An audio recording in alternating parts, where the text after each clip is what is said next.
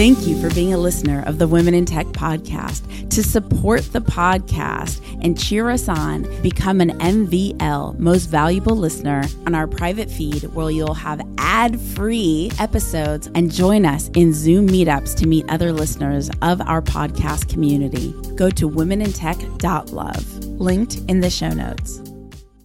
People are starting to connect the importance of sex and health. It's no longer just about pleasure and having fun, they actually consider that it makes an impact on your mental health, on your physical health, and how you feel about yourself and your relationship to other people. Today's Women in Tech shout out goes to Patricia Garcia. Patricia is an amazing woman in tech. She has been a leader in the user experience design space forever. I just truly appreciate her. I find her such an inspiration and I hope that you will too. Be sure to reach out on LinkedIn and say hello. You can find her at Patricia Garcia. That's linkedin.com slash in slash P Garcia 413. Tell her you found her via the Women in Tech podcast. If you too want to connect and collaborate with more incredible women in tech, remember you can go to the Women in Tech Facebook group at womenintechvip.com. That's womenintechvip.com. We're so proud of what we've created with the Women in Tech podcast. To support us in our journey to celebrating women in tech around the world, go to womenintech.fm and click on the donation link on the right side of the page. That's womenintech.fm. The donation link is the top right side of the page. We really appreciate you being a part of our journey and we look forward to celebrating so many more women to come. I've been thinking a lot about value. I've been thinking a lot about my value. I've been thinking, you know, about this whole thing. Say yes to the opportunity. And honestly, the last couple years, I've said no to just about everything because I think I've created this presence in the world that I'm this hippy dippy and she'll just do whatever for us kind of vibe. and that's not true in order to serve the community and to, to empower our team without the team, like this podcast you're listening to now, that creates so much social good would not be possible. In order to do those things, I must learn to, and continually learn to value myself, to become more confident. Because if I don't do those things, I cannot attract and understand the boundaries of the resources that make it possible for these positive things to exist. Does that make sense? So it's so hard. Like, I want to say yes to everything because I want to give my whole heart to everybody. But what happens when I don't have me? And what happens if when I don't have like a strong, amazing team around me to help support this mission that we're creating together? And so in order for everything to be possible, in order for me to serve you, I need, need, it's vital to learn how to value myself. And I don't know if you guys have this problem too, but it seems like every day I get asked to undervalue myself. I don't even know if it's an ask. Sometimes I feel like it's an expectation. And, and it's so hard to understand because I haven't had many examples uh, of what it is to value myself throughout my life. And so it's hard to to know like what are the boundaries like what are the agreements that I should, you know, subscribe to? What are, what are the contracts that make sense? Well, you know, what is the pricing? What is the time duration? All of these things, all these components that I have to figure out, like, is it in alignment with my value? Is there an ROE, return on energy to this exchange in addition to the ROI, return on investment? So this is what I've been sitting with. I just left a We Are LA Tech Experience Club activity I'm on the corner Western and Melrose looking for a car wash gas station, about to return an Amazon item. And just, you know, it's end of year and I'm working out, you know, where do I go from here? What feels right? What's best for the team? And what's best for you? And, um, evolving is hard. Like stepping out of what I've known, of what's comfortable, even if it's not serving me, everything serves us to some extent. Even like being angry or having a bad day somehow is is serving right? Maybe uh, being angry could be protecting me from being hurt in some way. Who knows right? Um, being positive and giving is, like everything has some a consequence that it's doing it's some sort of something even whether it's positive whether it's like superficially positive or negative it's all delivering some sort of value, some sort of benefit. That's a good word, benefit. And um, I just really want to make sure as each day goes on that I have a clear understanding of our and my value so that the the business deals that and relationships that I get into empower and fuel us and me to be our best and to give our best. Anyway, hope that all makes sense on this Sunday night as the sun goes down and I'm about to finish out my errands and keep working on organizing my house. Um, that was my little rant of the night and uh, enjoy the next episode. Bye.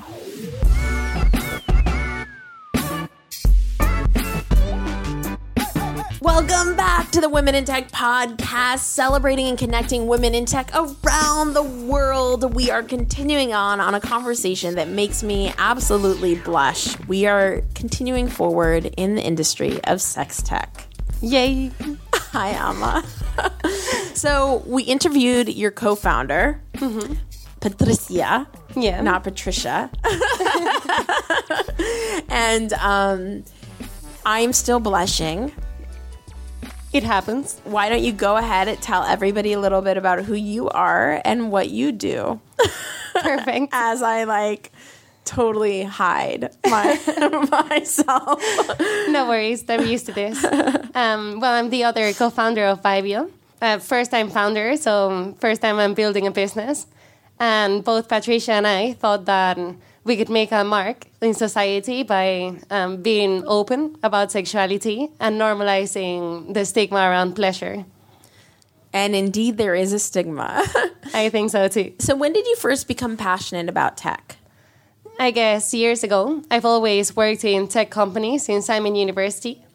I worked for Deliveroo and then several other startups. And what did, for people who don't know, what does yeah. Deliveroo? So the um, food delivery company. Um, in, in, England, in the UK. I worked in Barcelona. In Barcelona, because that's where I studied. But here in England, I worked for an edtech startup called How Now. If you want to have a look. and what's How Now do?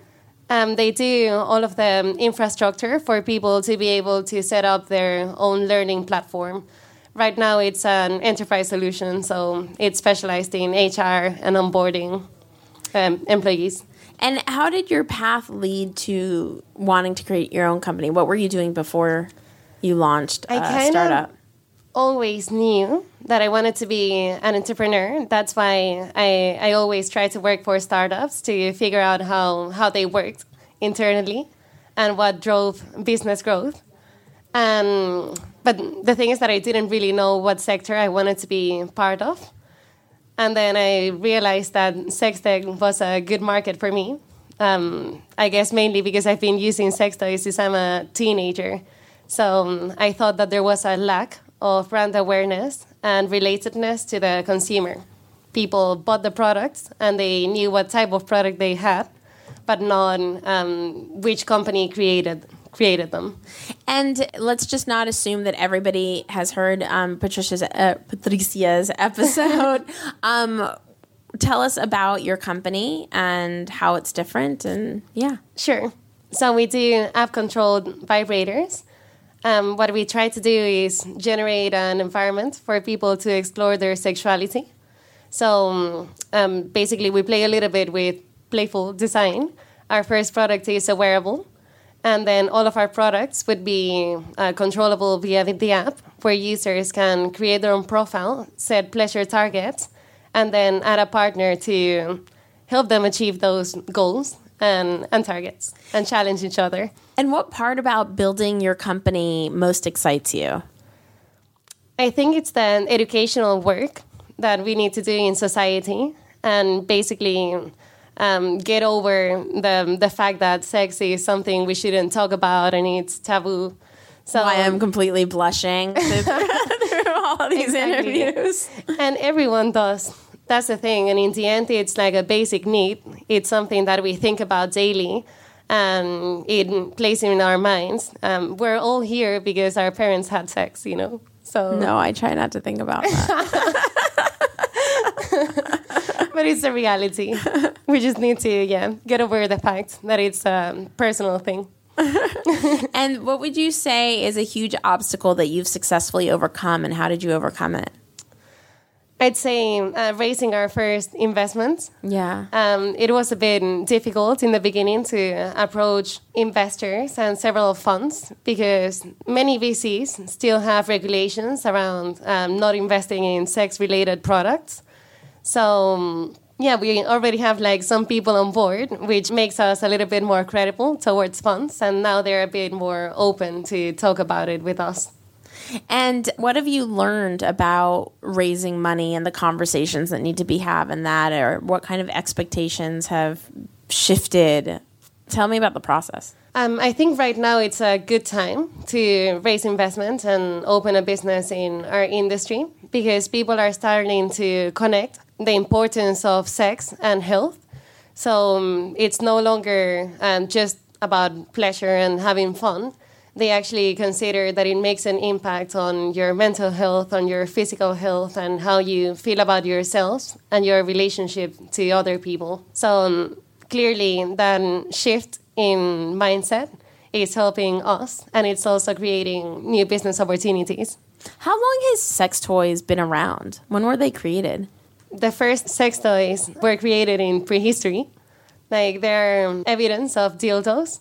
That, really? Yeah that women in prehistory used to um, already use and also like make rituals uh, around fertility and relationships i guess i mean i haven't had, had a conversation with them but it's just based on on discoveries is it ever difficult to talk about what you do are you always comfortable talking about it in the beginning it was a bit more complicated I mean, I'm Spanish, so we're a bit more open, but we're creating the business in the UK. Yeah. So people here are not that open, open yeah. I'd say.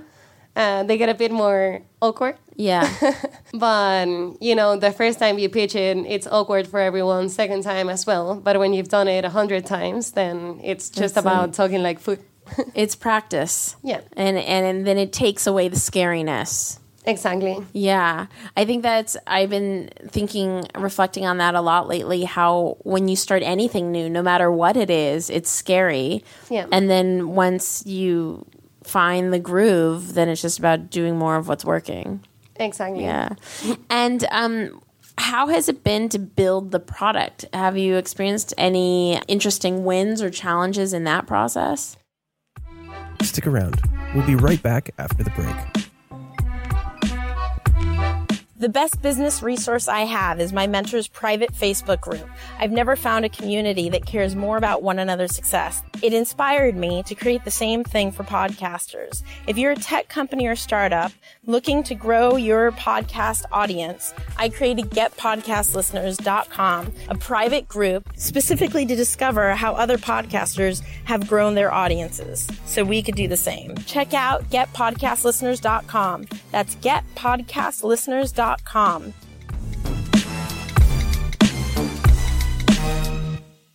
how has it been to build the product? Have you experienced any interesting wins or challenges in that process? That's a good question because neither of us, uh, Patricia nor I, come from an engineering background. So um, we took around three, four months to try to develop the design of the product um, anatomically. Yeah. So we did a lot of uh, 3D prints and user testing, and that was an interesting journey. But we faced the challenges of okay, how do we contact manufacturers now? How do we do the internal components, the engineering yeah, yeah. behind it? So yeah, we got over that, and we found good partners to work with So now we're uh, growing faster in that sense. But yeah, we've learned a lot. What does way. success look like to you? Like a year from now, what would success look like? For me, it would be already be in the market, uh, selling and having our products out there. And where do you want to sell it? I after I I know Patri, uh, Patricia. I have to like practice my Spanish. Um, she talked about uh, crowdfunding, but then after crowdfunding, what, what's the step? Or are you just going to be one of the companies that consistently crowdfund? No, that wouldn't be uh, our way to go. Uh, crowdfunding is the entry point for our marketing strategy, but then we would like to do direct sales to consumers in the beginning to protect our brand. But we also have conversations with um, premium and luxury sex toy marketplaces that we think could go hand in hand with our brand va- values. Actually, that brings up an interesting point. You said luxury. Do you Yeah. consider this to be a luxury product, or like what's the price point going to be? Ours is not luxury, it's um, a premium product, not only because of the um, price points, that's 99 pounds, by the way, but also because of the category, the fact that it comes with technology, that we have a good design, a good source materials, etc. So definitely premium. And how did you price it? We mm, did a little bit of competitor analysis and we decided to go for the cheaper band of the um, premium toys. Um, it's still not as cheap as a 20 pound vibrator that you can find in, in other companies, but um, we think it shouldn't be a luxury. It should be something that people can afford. And based on other purchases that people do concerned to their bodies and wellness, we thought basically it's like a reasonable price for something that you're going to put in your body and in your genitals. How expensive do uh, sex toys get? It can be anything from 15 pounds to a thousand or 2,000. Uh, what? Stop. Yeah. A thousand? yeah, there are some like uh, gold covered sex toys What? and silver covered sex toys wow. that are crazy expensive. And how will you handle shipping? We work via UK distributor, so they act a little bit as a middleman between the factory where we produce the goods and us. And they organize shipping to the UK, and then we organize it to the UK, US, or wherever we're going to sell. And what's been your process in developing the app? We're still on it.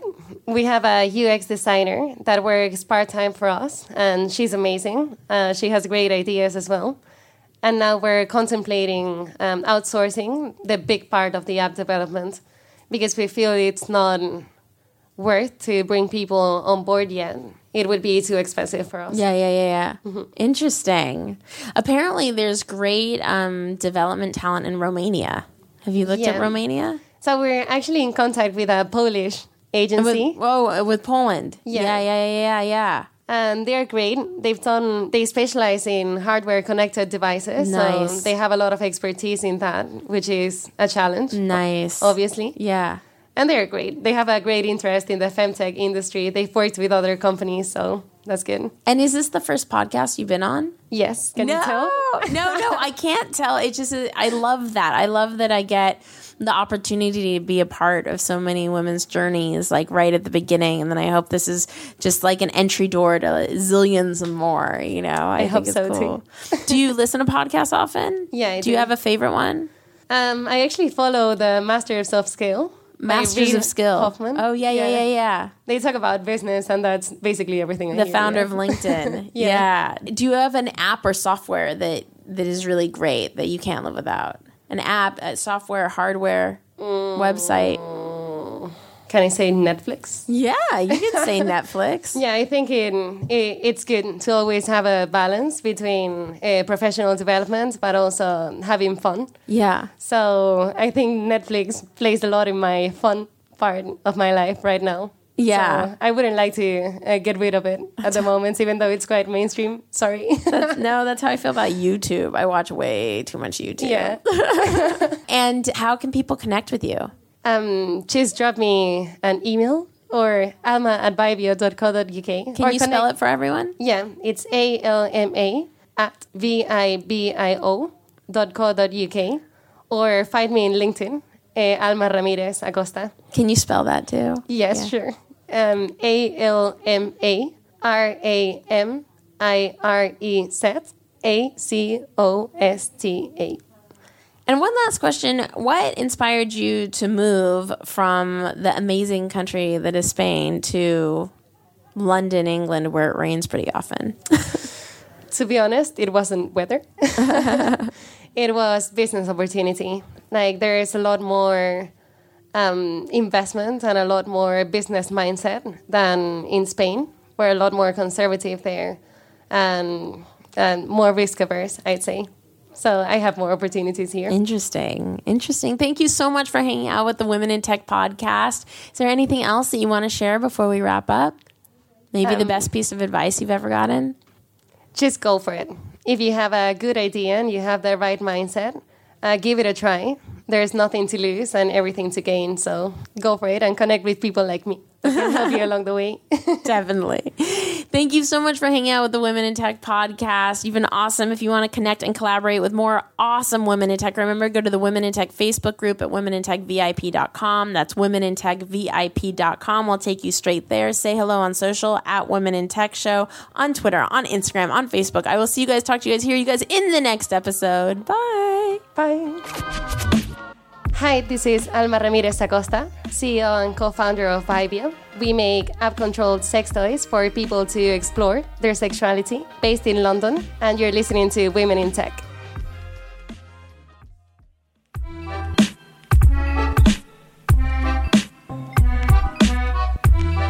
If you too want to connect and collaborate with more incredible women in tech, remember you can go to the Women in Tech Facebook group at womenintechvip.com. That's womenintechvip.com. We're so proud of what we've created with the Women in Tech podcast. To support us in our journey to celebrating women in tech around the world, go to womenintech.fm and click on the donation link on the right side of the page. That's womenintech.fm. The donation link is the top right side of the page. We really appreciate you being a part of our journey and we look forward to celebrating so many more women to come.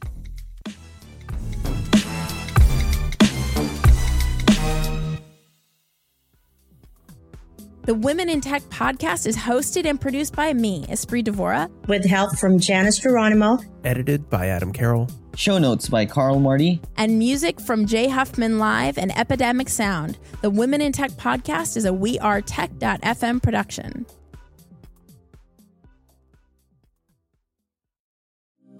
Thank you for being a listener of the Women in Tech podcast. To support the podcast and cheer us on, become an MVL most valuable listener, go to womenintech.love, linked in the show notes.